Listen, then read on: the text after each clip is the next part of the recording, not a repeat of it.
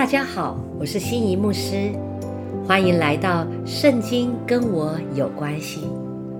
今天要来带大家一起背诵的经文是诗篇一百一十九篇九和十一节。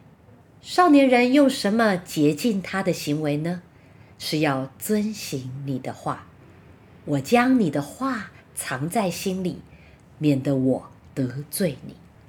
诗篇一百一十九篇是整卷诗篇中最长的一篇，一共有一百七十六节，可分为二十二段，每段八节。大家知道希伯来文中有二十二个字母，诗篇一一九篇就是按着这些字母作为开头的顺序写成了二十二段，每段八句。全篇诗篇就是一百七十六节，而这篇的总主题是神的律法。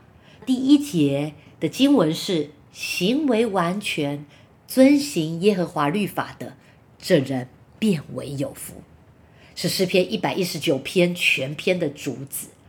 所以，我们看到它很明显的一个特色是，诗人用许多同义词来指称神的律法。分别是律法、法度、训词、律例、命令、典章、神的话、应许等等等等。所以，神的律法反复出现在这整篇的诗句里，充满在整篇的思想中。它实则要表达的是，因着研读及活出上帝的话语。神的儿女得以蒙受上帝的祝福，能有一个平安、喜乐、丰盛的生活。所以，我们来看到遵行少年人用什么洁净他的行为呢？是要遵行你的话。遵行表示尊敬、尊重，肯遵行、肯照着吩咐做，表示对吩咐命令者的敬重和敬爱。一个人。怎样洁净自己的行为呢？就是让真理的圣灵借由生命之道，让我们的生命改变，生活为人就会跟着改变，成为神所要的人，做神要我做的事。我将你的话藏在心里，免得我得罪你。藏。这个字是收藏，是真爱的另外一种表现。因为看它如珍宝，你会把它收藏起来。你会珍藏什么东西呢？铁定一定是很重要、很宝贵、很珍惜的东西。神的话是不是对你而言真的这么宝贝呢？值得我们收藏吗？神的话之所以宝贵，是因为他的话能使我们立稳不犯罪。我们若不去读神的话，便很容易得罪神。所以诗人很有智慧，鼓励我们把神的话藏在心里，免得犯罪得罪了神。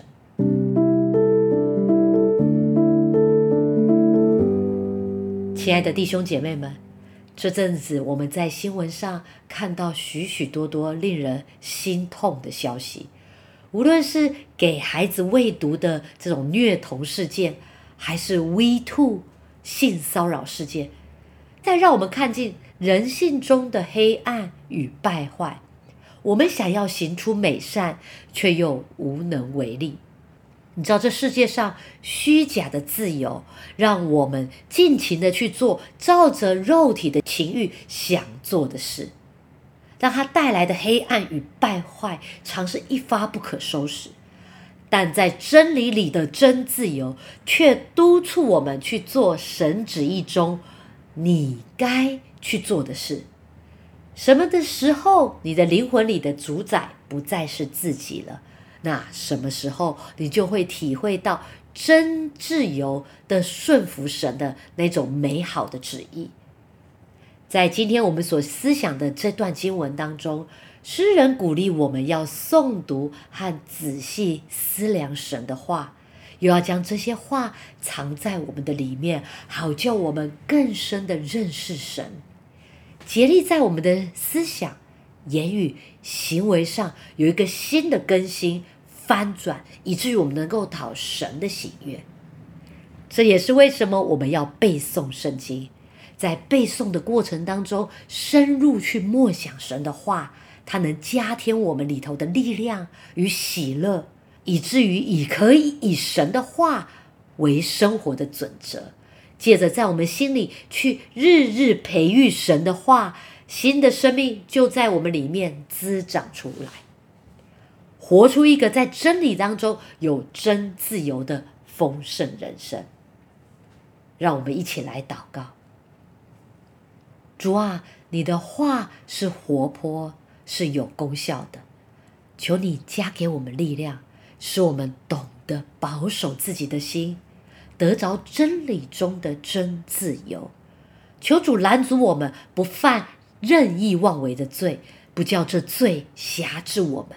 愿你继续对我们说话，释放我们。进入你为我们生命所命定的宽广和自由里，祷告祈求，奉耶稣基督的圣名，阿门。最后，我要再来带大家读三遍这一则经文，相信读完三遍，我们就背起来了。诗篇一百一十九篇九和十一节：少年人用什么洁净他的行为呢？是要遵行你的话，我将你的话藏在心里，免得我得罪你。诗篇一百一十九篇九节和十一节，少年人用什么洁净他的行为呢？是要遵行你的话，我将你的话藏在心里，免得我得罪你。诗篇一百一十九篇九。和十一节，少年人用什么洁净他的行为呢？是要遵行你的话。我将你的话藏在心里，免得我得罪你。阿门。感谢主，让我们配合七月的背经进度，希牧师提供每日一句的分享，让圣经天天跟我有关系。我们明天见喽，拜拜。